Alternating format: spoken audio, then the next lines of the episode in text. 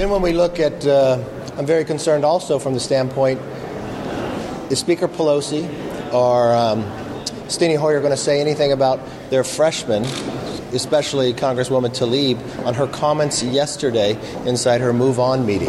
I know she wanted to double down about this, but is this the behavior that we're going to find with this new majority party here in Congress? Are they going to govern the way they said they wanted to govern. They're going directly after the president. Uh, they've already put impeachment uh, proceedings in.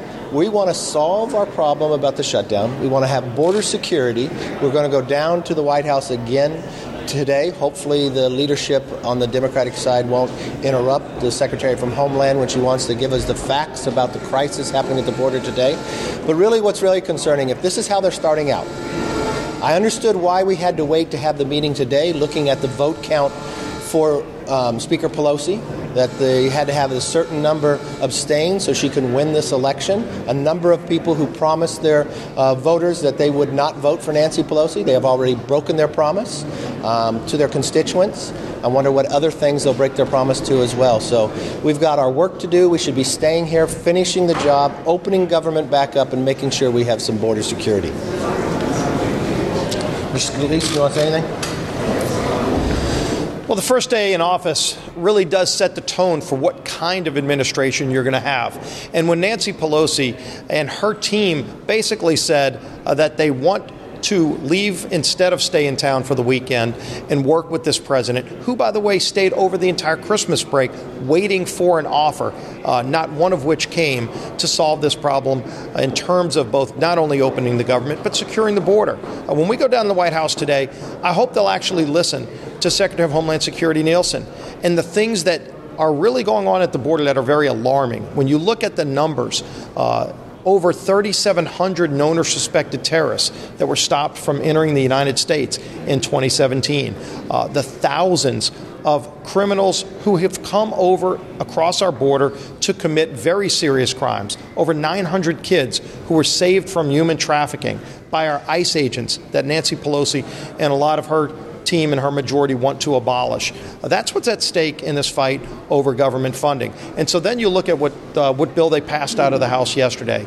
Uh, they passed a bill to basically allow taxpayer money to go to foreign government entities to provide abortions, but Nancy Pelosi wouldn't allow taxpayer money to go to the Department of Homeland Security to keep this country safe. I, sh- I think that shows a clear difference in priorities uh, and approaches uh, to what President Trump wants to do to keep, to keep the country safe versus what Nancy Pelosi wants to do to ignore this problem and refuse to negotiate. I think that you also have seen yesterday and over the course of the last uh, 24 hours in particular uh, a real ramp up in rhetoric, uh, in name calling, and the real the kinds of politicization and, and, partisanship the American people are sick and tired of. Uh, you had uh, Speaker Pelosi say that she thinks that the president doesn't know how to deal with strong women. Uh, let me just say that in my experience, strong women want national security. Strong women want to know that we're going to protect the border of this nation. this isn't about strong women. It's not about name calling. You've had references references to Hitler. Uh, you've had uh, very foul language used and accusations of uh, the necessity to impeach. So we're in a situation where the Democrats are clearly bringing into this office as they take charge uh, a level of rhetoric, a level of attack, a level of vitriol that's not good for the country and that ignores the very real national security challenge we face. So I hope that they will today determine that uh, they've got to stop playing these games. They've got to stop passing legislation that will not have any effect. We know it won't get taken up in the Senate and help us secure this border so that we can get on with the work of the people here in the People's House. Yes, sir. This question's for Ms. Cheney, actually. You say there's been a ramp up in the rhetoric and the vitriol here. We've been through two years of the president using some pretty foul language and, and rhetoric and vitriol. And Republicans oftentimes have been criticized for not calling him out. Isn't this just another flavor of that from the other party? Look, I don't think so. I think if you just look at what we've seen, again, and I'm not going to repeat the, the allegations because, frankly, frankly, I don't want my kids to hear them. Uh, but you have seen over the last 24 hours very foul language. I think any comparisons to Hitler, to Nazism are absolutely outrageous. I think suggesting that, you know, we're, we're doing anything here except trying to secure our border, trying to do our work and keep people safe. You know, Speaker Pelosi uh, gave a speech as she took over yesterday, making clear that she wants to herald in a new era into Washington.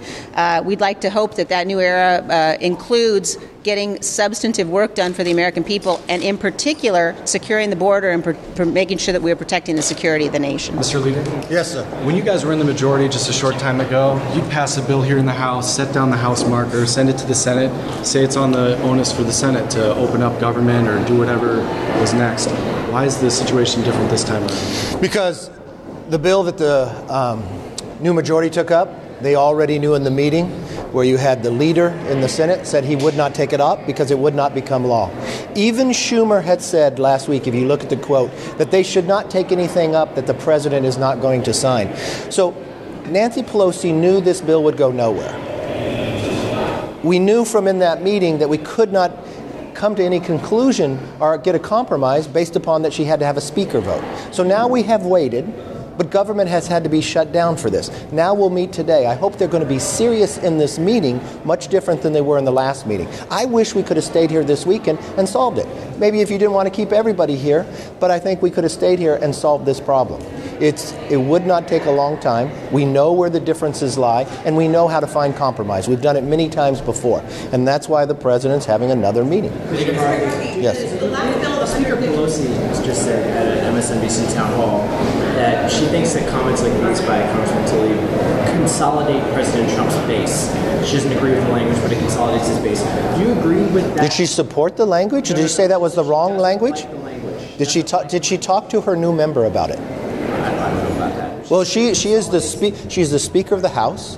She is also the head of the Democratic Party. She has a new freshman incoming individual that uses that type of language, that has a determination of what she's going to do with no facts in the basis. I think this is a role as the leader and the Speaker to have a conversation with this member on whether she approves of this or not. Would you introduce a resolution, Congressman, for some kind of? Do, do these comments make it harder for you to negotiate with the new House majority? Well, I think these new comments are the House majority going to be serious about anything? I sat up on the dais, provided the gavel to the new speaker, talked about ways we could work together, laid out firm core principles that we would not compromise on, and then we see this language going forward. How do you work with anybody if this is what they really have planned? That they go down into a place, they have a move on, they think others aren't watching it, they're using foul language, they introduce that they just want to impeach the president. Over what basis? We have government shutdown right now. Where are their priorities? We gave them an opportunity to show their priorities that, yes, they're committed to the American people, they'll put the people before politics, and we'll open government back up and we'll make sure we're able to secure our borders. No, they voted no. Every single new freshman Democrat that came in just decided to pick politics over the country. And that was wrong. And then we watched a new freshman stand up, use this language, get cheered by their base, and we watched a brand new speaker say nothing to her. That is not the body of what we serve in, and that action should not stand. Somebody should stand up to it. She's the speaker. That individual serves at her caucus. I would hope if she wouldn't, others in her, in her, caucus would. You know what happened in the last Congress when Republicans were in the majority? You know what our freshman class did? They put a, a resolution together to actually work with one another, to not use foul language. And they got almost every single freshman to sign on to it. This is the difference with this new Congress, and it's wrong. with all due respect, though, the president not too long ago referred to a woman as horseface. Who within your caucus called out the president for that type of language? I think a lot of them did in that process. I'll tell you right now, you've watched the action that we took in our House. It's our responsibility. When we were in the majority, we laid out a resolution and we took it beyond the freshmen that all of us sign it, that we can act in a basis of respect for one another and not use that. This is the first time of where they're going through. They have an opportunity. Let's see what action this new speaker will take, and let's see what action when these freshmen go away. Because the first vote they just made was to leave and leave government shut down instead of stay and do your job. That's important. Thank you very much.